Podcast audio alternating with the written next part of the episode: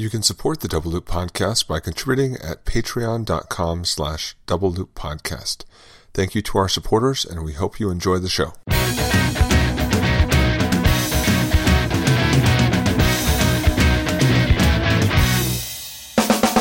Welcome to the Double Loop Podcast, your source for everything about fingerprints. While you're working on your comparisons, we'll talk about comparisons. I'm Eric Ray. And I'm Glenn Langenberg. All right, Glenn, uh, my trivia thing for today is what is Michael J. Fox's middle name? It's actually a question for you. You know, I've never heard this. I, I have no idea. Please, please do tell. Uh, I'm hoping something great like Jehoshaphat or Jeremiah or just something crazy. Uh, no, um, uh, surprisingly, his middle name is Andrew. Um, he, I, you know what? I, am going to take a stab at this. I'm going to guess that in the Actors Guild, that yes. name was already taken, and so he had to come up yes. with something else. Insert the middle name, and he took his dad's name or something. Uh, oh, close. Uh, it's just he, you know, exactly it. Uh, um, Michael Fox was a character actor that was in westerns through the fifties and sixties, and Falcon Crest, and a bunch of other movies and TV shows over the years. So his first thought was, okay, I'll just go by Michael A. Fox, and that didn't quite sound right to him. because um, you know, uh, who knows if he would have gone as far as Michael A. Fox. Um, I guess Vivica A. Fox turned out just fine um, over the years with the same issue. But uh, um, and also since he is from Edmonton, uh, he didn't want any jokes about uh, you know those Canadians, eh? Uh, so he'd be Michael A. Fox. Um, okay. So he just uh, picked J as uh, as an initial instead as a kind of common middle initial. Um, Interesting. All right. So that's the little factoid for today. Anyway, how you been? I've been good, sir. How are you? I'm doing good. I, I just got uh, off of a uh, uh, phone call this morning with the California Friction Ridge Group. Uh, oh yeah, that's right. Yeah, and uh, gave a little talk about um, uh, some stuff I'm working on with Photoshop and how examiners can can use Photoshop in new and exciting ways to do markups and enhancements and record uh, analysis, documentation, and, and, conclusions and all sorts of stuff. So I'm excited how that went, and and uh, hope to uh, to have more information out for uh, listeners of the podcast uh, uh, here soon as well. Yeah, you know that that's something I'm not sure we've talked about in the past about the California Friction Ridge Study Group. it wouldn't wouldn't probably hurt to just make a quick shout out to them that this is this monthly group that gets together, but they usually have someone come in through a webcast and present for them. And they have all these people that come in. It's it's a free thing that they offer. But I'd be curious if other people would want to reach out and join that and listen to some of those because they have really good presenters and really good topics uh, that that they cover. Yeah. Um and uh, they usually have uh, Chelsea Shine with uh, CJIS, FBI CJIS, come on and give a little update on how NGI is doing. And, um, you know, for all examiners, you know, looking for just big picture questions and answers from uh, from that group. Um, I, I, don't have handy the contact information for uh, getting uh, involved with that, but I know it's mostly examiners in California, but I, I know that there are uh, a number of examiners across the whole country uh, that uh, that call in every month as well. Right. Uh, in fact, I'm just going to throw this out because the contact I've always used is Lori Orr, and that's yes. L O R I Lori O R R, and it's Lori L O R I dot O R R at doj dot ca dot gov g o v. So anyone could shoot her an email and uh, ask to get on her mailing list and find out more about uh, getting involved in the California Friction Ridge. Yeah, yeah, that's uh, it, it. really is a good thing it, it, that they're doing out there, and uh, kudos to California DOJ for um, for organizing and and uh, and and you know keeping that going for. I think today they said it's their fifty third meeting. Um, so it's been going for a few years now. Cool.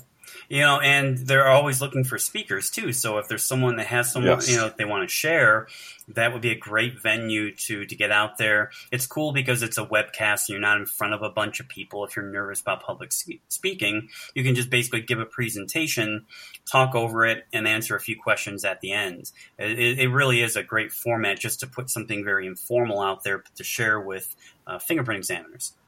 Or if you're, say, you know, doing a test run for the big conference uh, over the summer, uh, and you kind of want, want to see how things go. Yeah, for sure. All right, Glenn. Uh, anything else before we get to our guest? No, let's uh, let's talk about our guest though.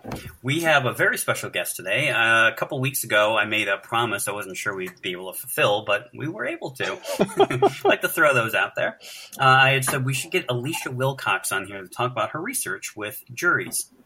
And uh, Alicia is a an assistant professor at Husson Husson Husson Husson Husson University, and that's in Bangor, Maine. And Eric, uh, whenever Bangor comes up, what do you think of?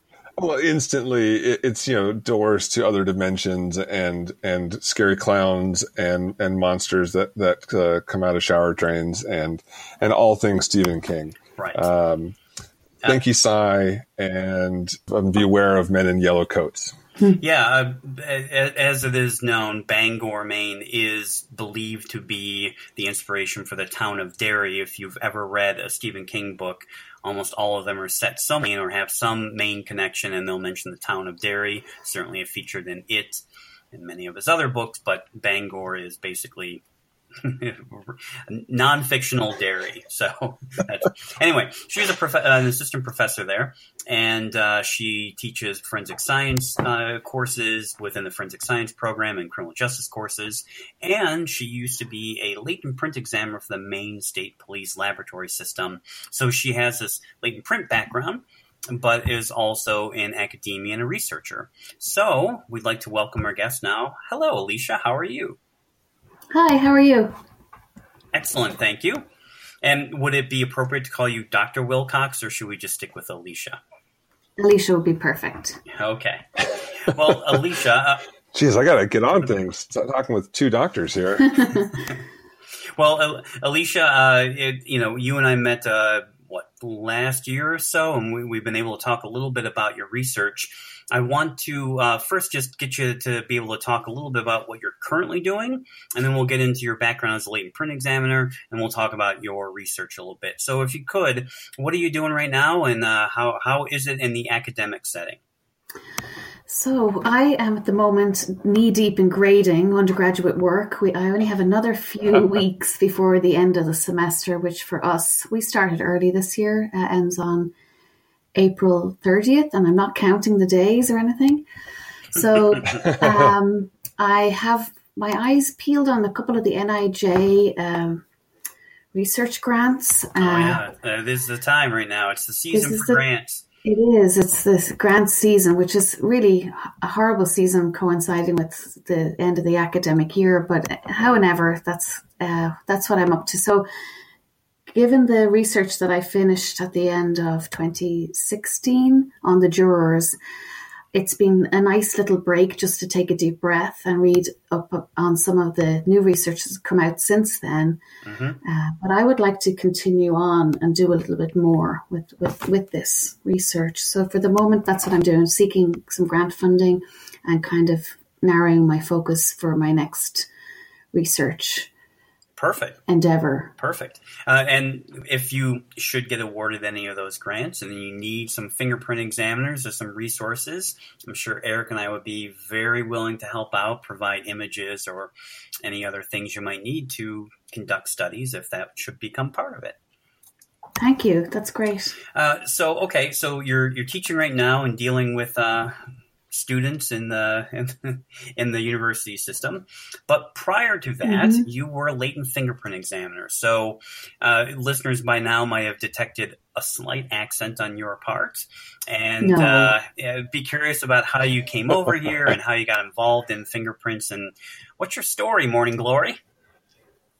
So I have an undergraduate degree in chemistry and statistics from the National University of Ireland. That's where I did my undergraduate degree, that's where I'm from. It's where my mom and dad are still in Dublin. Uh, I went straight after college to do a master's degree in forensic science, long before there were any of those cool shows on TV. Uh, I thought it would be a, a good career for me because I really love science. I like to work by myself and have quiet time, but I'm also quite a like communicating too. So those two together, I thought, wouldn't that be neat? Explaining things to the police and to jurors.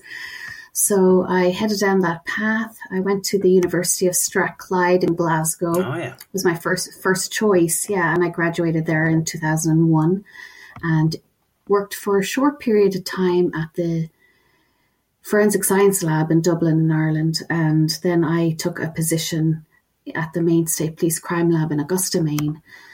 And I had been to the US previously. I came the summer I turned twenty one and worked as a um, care assistant or a nurse's aide, a CNA at the Hyannis Hospital in Cape Cod. So a lot of back then in the uh, 90s, the late 90s, uh, a lot of Irish students would come across on what we call J1 visas, those summer visas for picking up the summer job. So I came over and did that. And we did, a gang of us, guys and girls, rent a car and we went up to the Forks in Maine, which is up in the northwest where there's really no town, and we did whitewater rafting. So I had I had been to Maine, so it wasn't like I was applying to a place I'd never been before.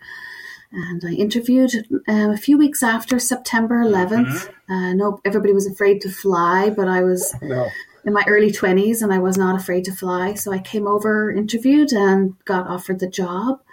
Uh, and I guess the rest is history. I was at the crime lab in Augusta for just about 10 years as a latent print examiner dealing with fingerprints and uh, tire marks and footwear impressions and lots of teaching at the police academy testifying in court and going to complex crime scenes where they needed special help we had a we have an evidence response team that does a lot of the evidence collection they were fairly new in 2002 when i started but most of the crime scenes i've been to have been I think I was at one burglary, one robbery, and the rest have all been homicides. Oh wow, yeah, okay, that's a uh, very good experience. And when you um, when you when you started in the laboratory, did you get all of your training then here in the U.S.?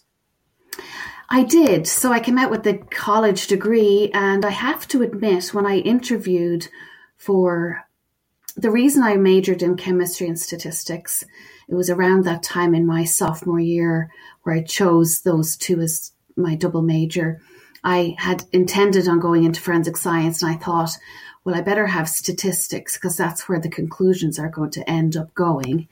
So when I interviewed for the job as a latent print examiner, I was just happy to get a face to face interview. As new graduates know, it's very competitive to get to get that first interview. But I wasn't really convinced that fingerprints were unique. So I interviewed and I thought, well, I'll go along with this and maybe so, so yes, I started there and Maine has sent all of their latent print examiners to the Canadian Police College.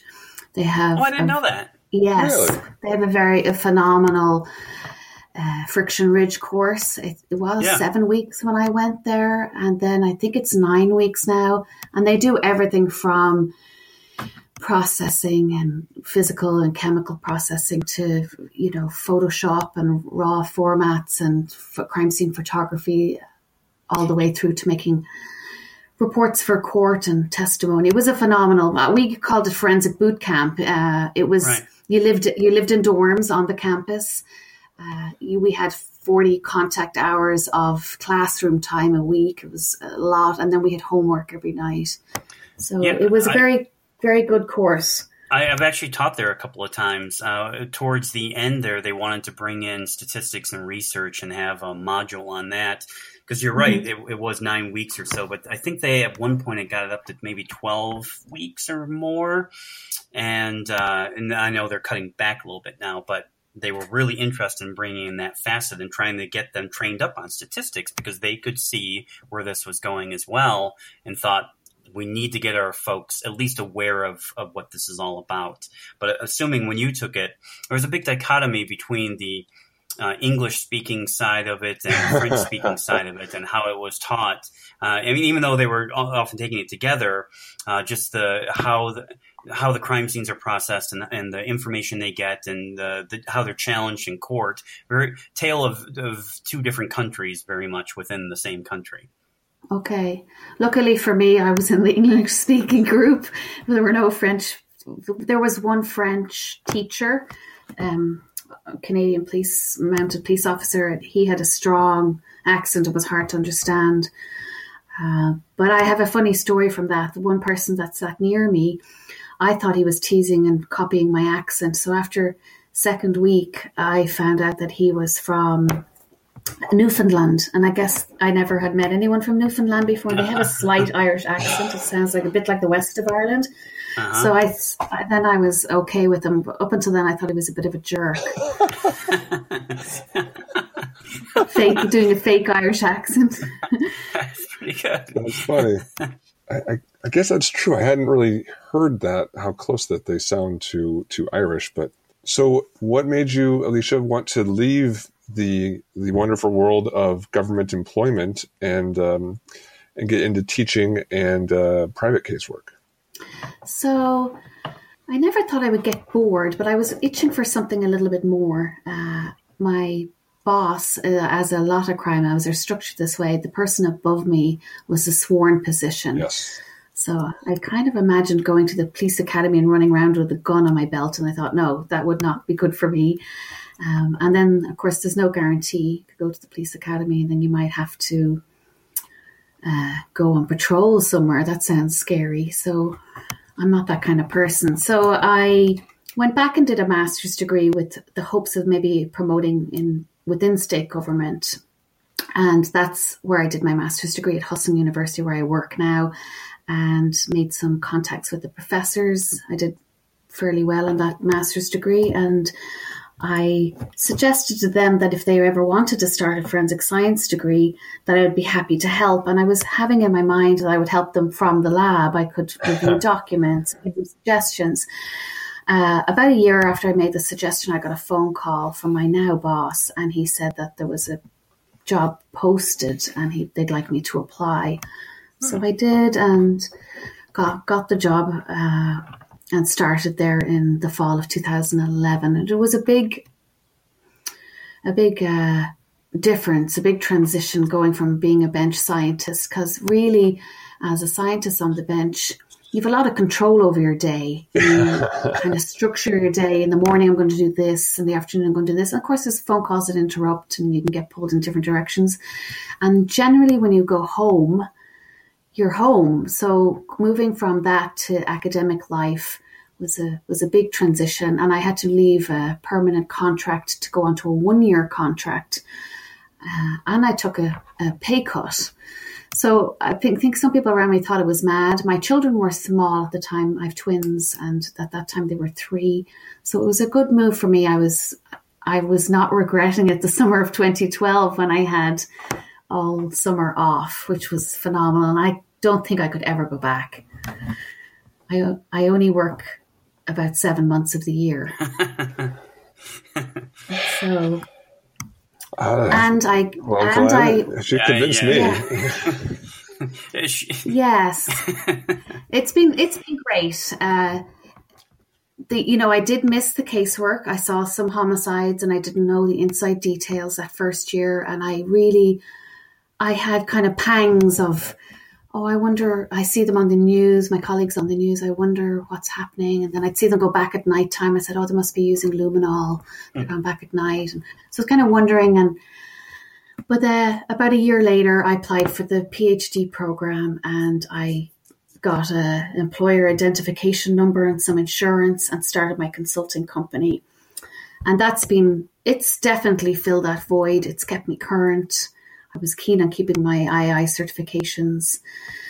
Uh, so yeah, it was a very, it was a bit of a risky move, I think, at the time, but it was a, it's been a great move for me and my career and my family. Do you mainly do consulting in fingerprints, or do you also do tire track and footwear, or what? Or what? So I'm open to both. I was talking to Eric earlier, and I told him that most of the cases I've worked on have been footwear and tire cases, both current, uh, going to trial, and post conviction cases. I have worked plenty of latent print cases, but I think there are a lot of latent print consultants around. So the cases I've worked on have been out of Massachusetts primarily. Hmm. Uh, any of my uh, uh, most of my consulting businesses happens to be into the footwear and tire end of things because I think there are less examiners out there able to to do that kind of work. Sure. Yeah, for sure. Just quick question before we get into your research, Alicia. Uh, how how long um, did uh, did it take for you to become convinced that uh, that the fingerprints are unique? the I have to say the Royal Canadian Mounted Police did that for me. I oh, was okay. I, I, was indoctrinated out the, the, north of the border, uh, and I still like the term unique. I know that's sometimes considered now a dirty word. I I'm probably I don't feel old, but I guess I'm old school. Um, I I'm having a big birthday this summer, but uh, so so uh, yeah. I suppose after looking at so many and seeing how much is enough. Uh, I definitely in the early days didn't like the the I thought it was kind of unfair how DNA had a sort of a criteria and a rule book to follow, and they knew when something was enough to call it an association, and they had a statistical number. I felt, and they got paid more than us at, at, as a print examiner. Right. Uh, where we were left sort of heading off to court sweating to describe uh, that the long sentence that there was uh, sufficient unique ridge detail in sequence to individualize.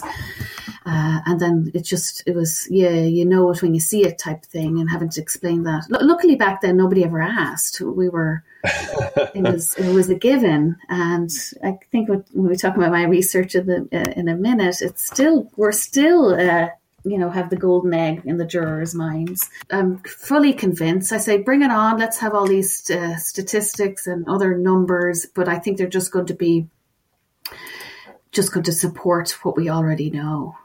Fantastic, and and a perfect segue into your research. I, I assume this was your PhD thesis, but you want to take it further now that that's all done. Yes. So I had to think up a research project. My boss at Husson University gave me a year to, to do so. So I, for many months, didn't do anything, and I was really annoyed. The thought of having to do a PhD forced upon me against my will. So I thought of different things that I could research, and I'm like, nah. I, it was a good time for me to change careers. I, I think I was getting slightly burnt out uh, without maybe even knowing it. So I went back to the NAS report and I read through, and the part that jumped out at me that I felt this is really a really key part is how do the jurors interpret us when we go to testify? Right. And they had indicated there was a there was a gap in the literature, so I did um, quite an extensive literature search prior to proposing this idea to my uh, supervisor, Niamh Nic Daéid. She was at Strathclyde at the time, and she moved to the University of Dundee halfway through my PhD, and I moved with her. So I said to her, What about this idea of how do the jurors interpret forensic science testimony? And it wasn't within a subject area that she had worked. She does a lot of research on fires and arsons, and she has um, assisted other students with footwear uh, research and PhDs. But she was very interested. She thought this was a great idea, and she said she would get a team together and we would that that that was something we could work with. And that actually, of all of the other projects, I thought it was the only one I was kind of excited about. So if there's anyone out there listening thinking that they might like to go on and do something like a PhD, it's important to pick something that there's a gap, number one, but something that you feel passionate about now and you think you'll be passionate about after typing four or five hundred pages. and and so my colleagues have told my colleagues have also told me it's it's it's going to be your thing. It's it, if it works out, it could be your career path. So it's going to be your baby for for a long time if you want to keep it.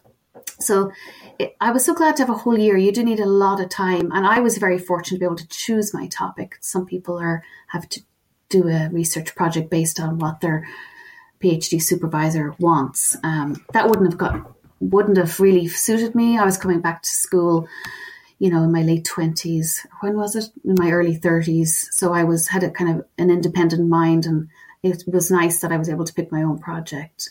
Yeah, that, that's very true, especially in the chemistry world where I sort of grew up academically. You know, it really is the interests and passions of your professor who wants these patents. But it's nice in the forensic science world that you really, it's so wide open. There's so many things that need to be researched that uh, you you can you know pick your poison and pick something that uh, that you're passionate about, as you said. So I was lucky to be able to pick a project that I was passionate about and that I was able to sustain that passion over over the course of the PhD, which took me about five years. In the United Kingdom, they do no co- co- coursework. In the US, a lot of the doctoral degrees are a lot of classes.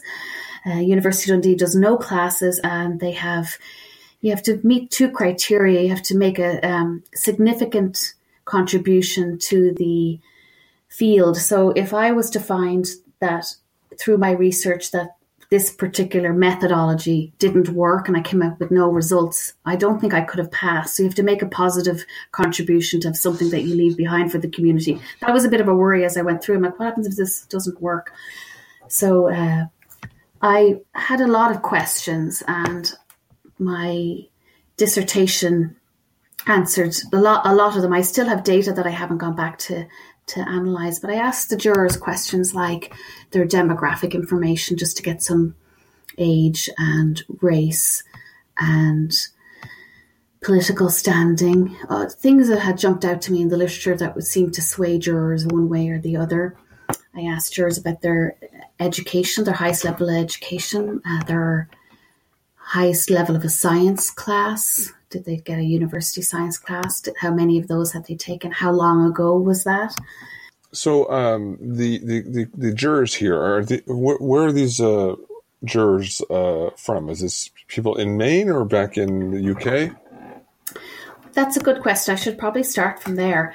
The jurors I used for this research were Maine jurors, so they were jurors that sat and presided over homicide trials. And the oh, okay. research covers nine homicide trials. And the reason I chose homicide trials was just because in Maine they're much, much more easy to figure out when they're going to be. There's a homicide schedule. There's a victim witness advocate that I could access and ask him or her what day of the week are the are the experts going to testify. So to give you an idea, the, the research kind of took three prongs. I, I did surveys with them. I did telephone interviews with the jurors. And I also went to the trials and watched the expert witnesses and took notes. So it's not just them telling me something was inf- influential in their decision making. When I was in the trial watching the expert witness, I could I had a sense of if the testimony of the person gave a weak association, was inconclusive, gave a strong association, how they testified, the, the way the expert testified. So it had that dimension to it as well. So these were nine homicide trials over a series of two years, and jurors in Maine, like many states, are a population that you don't normally have access to. So the Chief Justice in Maine gave wrote a judicial order and gave me access to the jurors for 12 months and then extended it on for another 12 months. And with that process, I had to come up with the survey questions uh, that I mailed um, paper format. And then those were locked in. The, the judge had to, the Chief Justice had to confirm that those were okay with, from his perspective. He was a bit concerned with post conviction and the data I was collecting being brought up after conviction. And then the same thing with the phone interviews, that the questions, they were open ended, that I had supplied them to him and he agreed those were the questions I could ask. I could clarify if jurors were confused, but I wasn't to ask anything additional outside of that. So there were some constraints on the qualitative and quantitative approach in, in the research. Just uh, let me ask a question here. I mean, there's no way these jurors could have impacted the post conviction unless you found something out about their deliberations, right? I mean, and then you would have had to have revealed that to the judge because they're not involved in the post conviction in any way. No, so that was the actual main constraint was I would have liked to ask more questions about the deliberation process, but I was only allowed to ask one and the one question I asked was did well, it was a follow up question. Was there any of the forensic science evidence that you maybe didn't understand? And they may answer yes or no there. And then my follow up question, which touched on deliberations, asked, did the deliberation process help clarify that question? So that oh, was the main limitation. But yeah, when I'm pub- when I'm publishing this, I'm cautious on some of the terms and the the specifics that I've stripped most of the data. I think people from the crime lab might know which trial some of the jurors were talking about. So I've done my best to strip sure. out. If the juror said, said the word knife, I have weapon. So I've uh, edited a little bit just to keep the anonymity there. So, uh, uh, what was like the most common, or, or how did the uh, the experts in those trials? How did those break down? Were there a lot of latent prints, mostly DNA? uh, what kind of um, scientific evidence was presented to these jurors? So the trials, like some homicide trials in Maine, are very forensic heavy, like like anywhere else, and some maybe less so. Uh, think of domestic violence related homicides. There's forensic testimony often it doesn't help much. The fingerprints or the DNA might not mean so much. So these were strong forensic uh, science cases. So the evidence presented at the at the trial w- was likely to have a big impact on the decision making. So yeah, there were latent print examiners, physical fracture match examiners, DNA examiners, trace uh, firearms examiner. So depending on the case, arson, fire debris examiners, medical medical examiners. So depending on the the type of homicide, there was probably a DNA examiner at all of the trials, and a high percentage of the trials had a latent print examiner as well. What, was that a criterion that you had to have a forensic science of some sort involved in the trial? Yes. So I wanted the research to come back. So I didn't follow all homicides during this period of time. And there was one homicide way up in northern Maine. I didn't follow that one because I couldn't get up to it. So it was sort of a, a convenience sample. I trials that I could go to and watch, or two of the nine I got transcripts for. Uh, so I went and watched seven. I got tra- transcripts of the other two, and I wanted to be able to see or at least read the tr- trial transcript to judge. One of the questions I was trying to figure out: Do the jurors put the correct weight on the evidence uh, when they hear mm-hmm. it? Are they are they using central or peripheral processing or what what what what causes the jurors to find a particular expert credible and how do they know if evidence is reliable and do they use do they use the evidence I think is pretty strong presented at the trial to, to, to guide them to come to a decision and I didn't say earlier but these were all um, convictions and the defendants in the case were all male that just happens to be the trials that, that I went to but at the time, you wouldn't have known that they would have resulted in convictions no. because they were obviously ongoing. Yes. Uh, the I, the I, I think the other thing I have for you is: Did you sit through all the other evidence? You know, the investigators and that, or did you limit yourself to just the forensic testimony? Mostly just the forensic testimony due to time considerations. I was working full time as an assistant professor, so I couldn't the homicide trials generally go for one to two weeks and sometimes into the third week.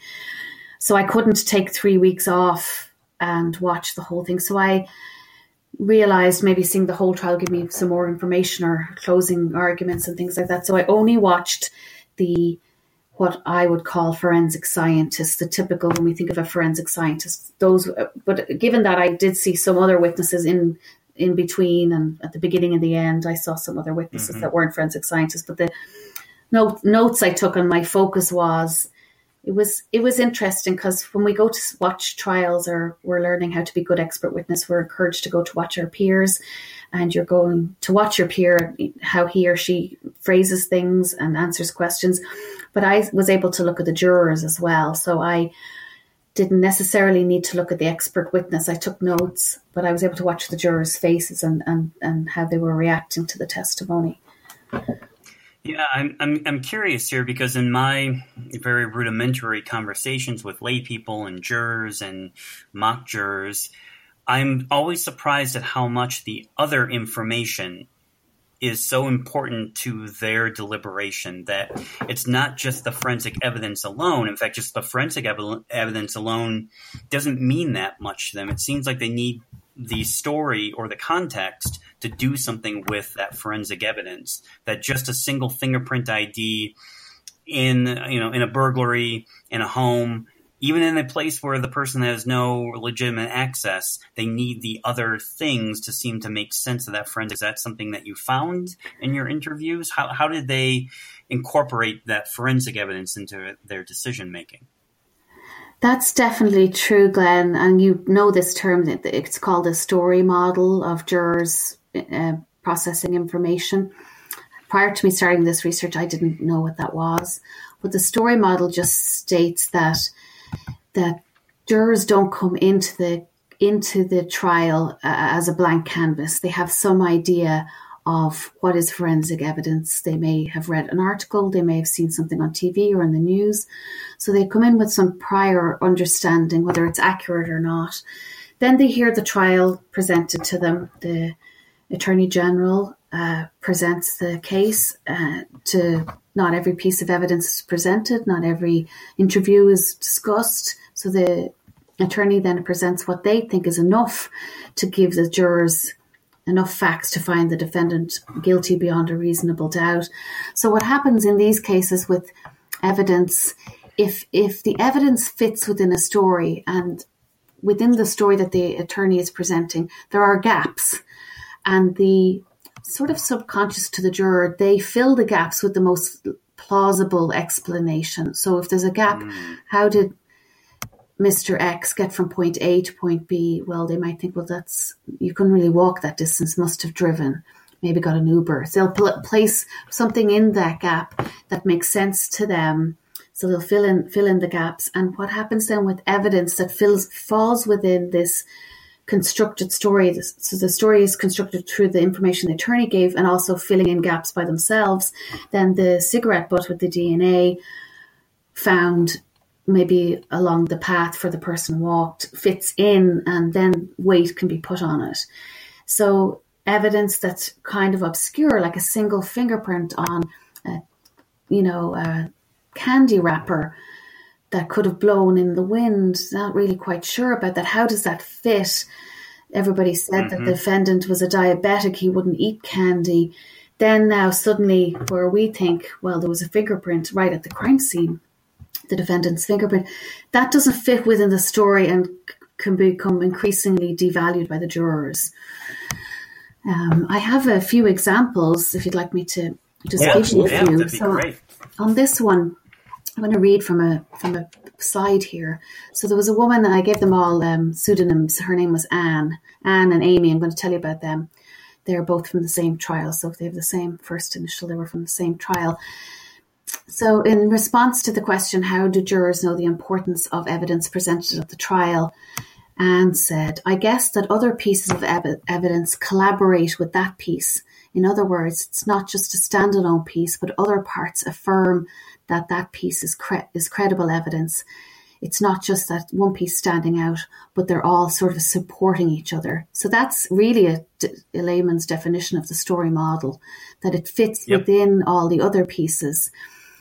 Amy said, I ha- had to start start trying to figure out a timeline and figuring out where they were and where was this and does this make sense and does that fit here so that was how she figured out that evidence in that case if they fit together made logical sense to her then she was able to put weight on them hmm.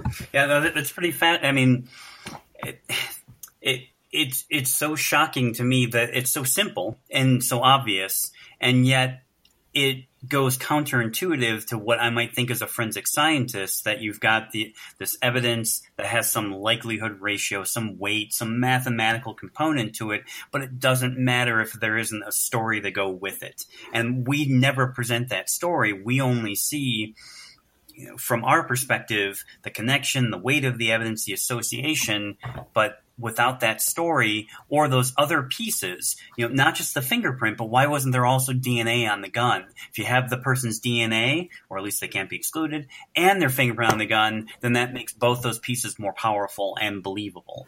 Definitely. And we could keep that in mind as we're analysing things or explaining the fact that the DNA wasn't on the gun doesn't necessarily mean the person didn't touch it. To take the time to explain that research has shown that you know guns mm. could be touched, and depending on somebody's skin and sweating, they may or may not, or DNA could be rubbed off. So the old absence of evidence is not the evidence of absence. To to you, it would be worth maybe going a little further and helping the helping the jurors.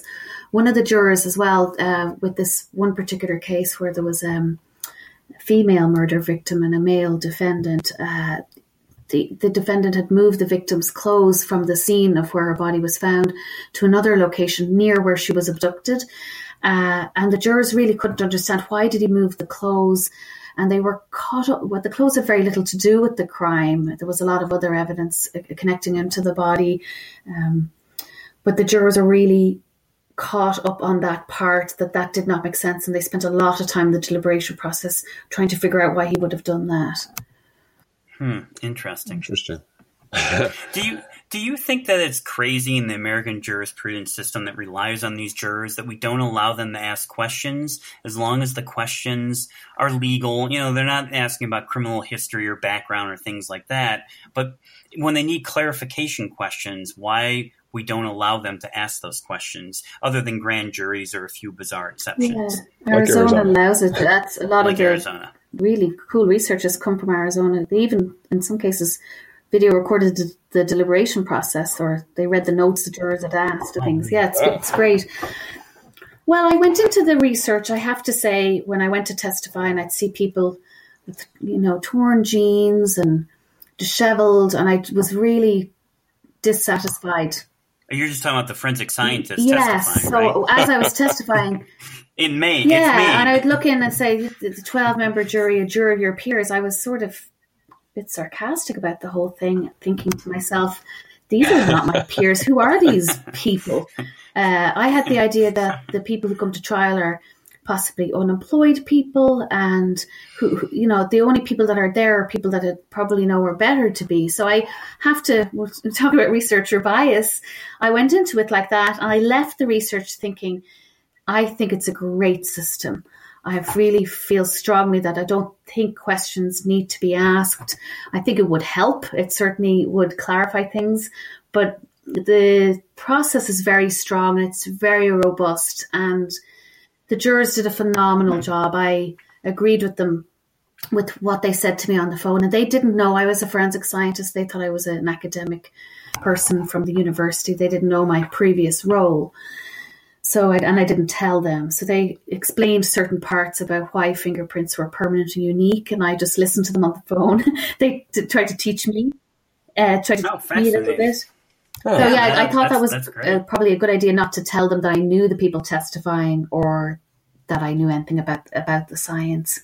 Going back to your other question we, we mentioned earlier about just the source of the DNA, when we say the source, I've heard, you know, over the past few years, people are talking more about activity level. And I think that's something as a latent print examiner yes. or the other forensic sciences that there's two schools of thought. People think, oh, we can only testify to the source and give a statistical value or, or a narrative narrative uh, description of our association.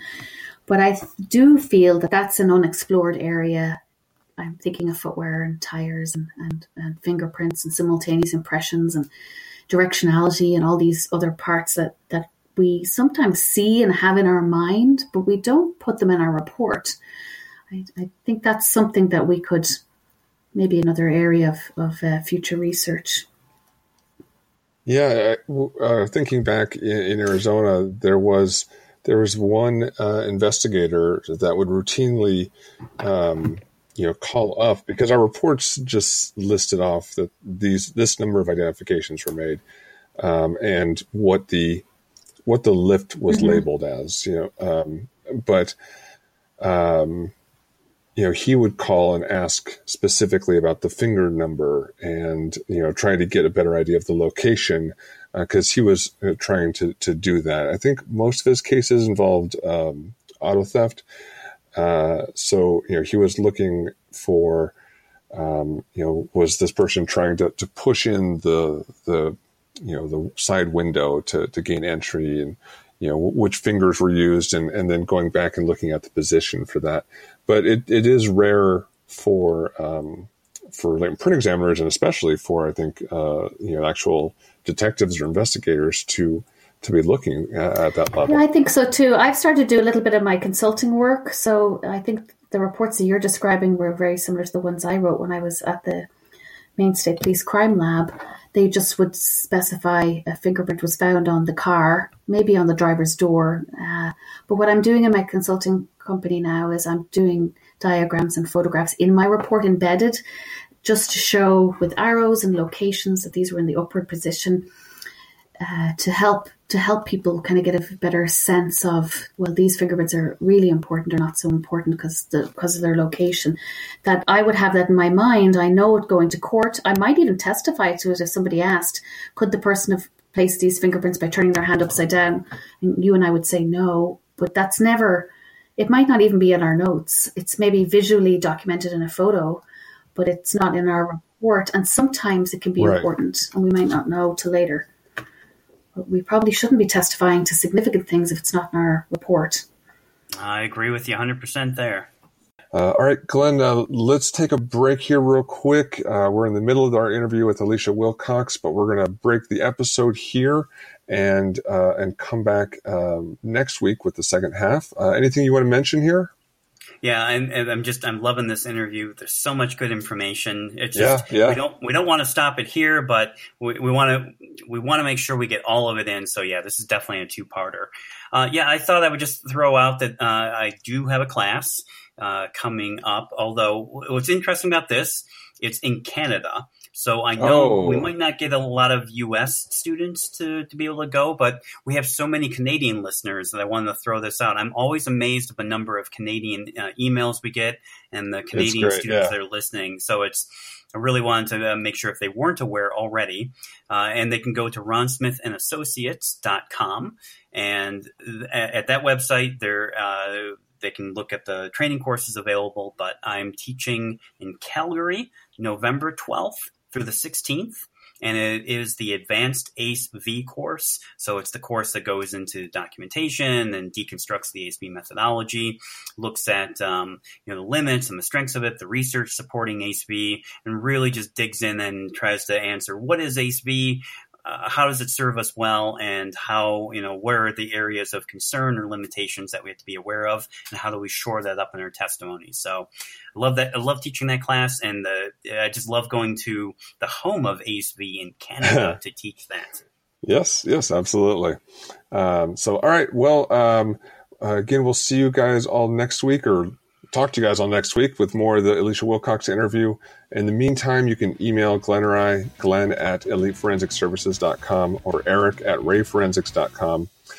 And uh, remember, our opinions are our own, but uh, please give us your opinion, those five star ratings on iTunes or, or, whatever podcast thing you use uh, that you, to listen to us on. Um, and uh, consider going over to Patreon and uh, seeing if you can send a couple bucks our way to help us keep things going. Uh, or a couple the, of loonies and toonies. Yeah, there you go. That works too. Um, uh, to keep the lights on. Maybe maybe one of those uh, those fibers with the kids playing hockey on the Becky. Um, uh, it's hockey. It's hockey. Eh? Oh, okay, sorry, sorry. Um, uh, anyway, uh, okay, enough clowning around. Uh, I'll talk to you guys next week. Bye, everybody. Have a good week.